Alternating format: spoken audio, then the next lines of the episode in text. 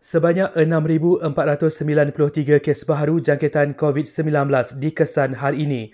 Hari ketiga berturut-turut kes jangkitan harian melebihi angka 6,000.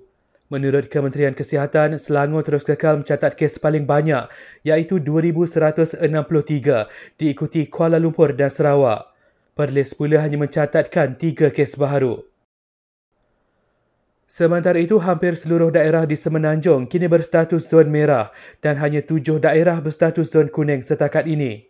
Tiada lagi zon hijau di Semenanjung, manakala lapan daerah dikategorikan sebagai zon jingga mempunyai 21 hingga 40 kes.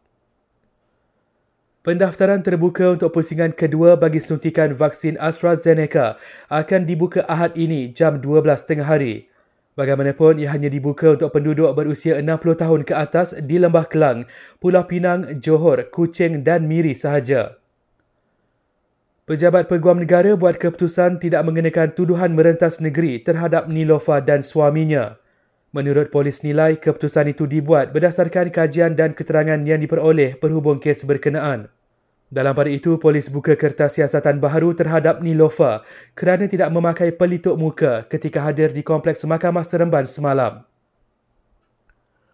Akhir sekali, Exco Melaka memberitahu punca kematian seorang guru wanita yang berkhidmat di sebuah sekolah rendah masih belum disahkan akibat COVID-19 seperti yang tular di media sosial.